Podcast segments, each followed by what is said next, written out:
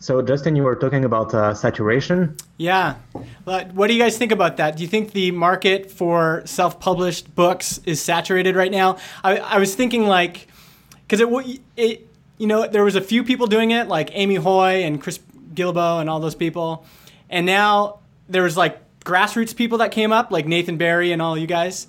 And now it seems like there's a lot of established people getting in. So, like, Addie just released a book and so I'm wondering if we think there's is there too many players in this space now?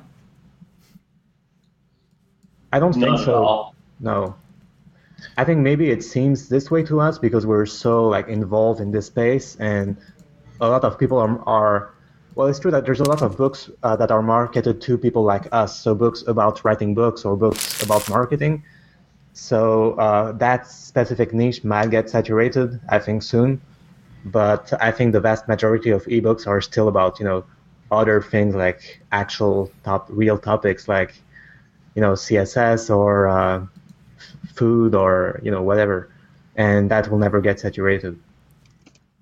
I think there will always be demand to pay, you know, 50 bucks or less for high quality content that um, is really specific to a topic you care about. So instead of going through, you know, 50 blog posts all over the internet, you just want to spend a little bit of money to get the best stuff on that topic in a PDF. Um, and I, I don't think it'll become too saturated we also tend to run in really specific circles on the internet. And so when we see something, we think, wow, the whole internet is talking about this. When in reality, it's your tiny little corner, and there's like 12 people who talked about the same thing, and and people view that as saturation.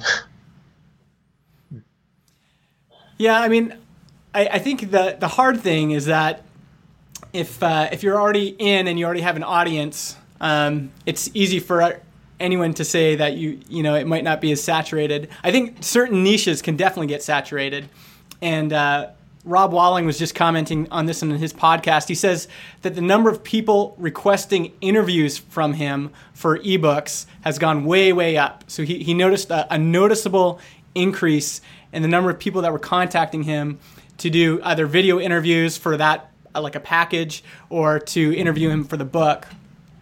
And uh, so there could be something there that there's a lot more people jumping in. And if that's true, and there is you know more saturation, it'll just mean that the quality has to go up, the uniqueness has to go up.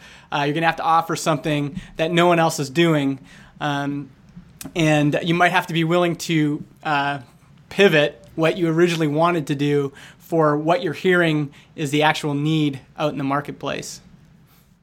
I I think the key point is quality. I mean, interviews are very interesting, but they're also very easy to do.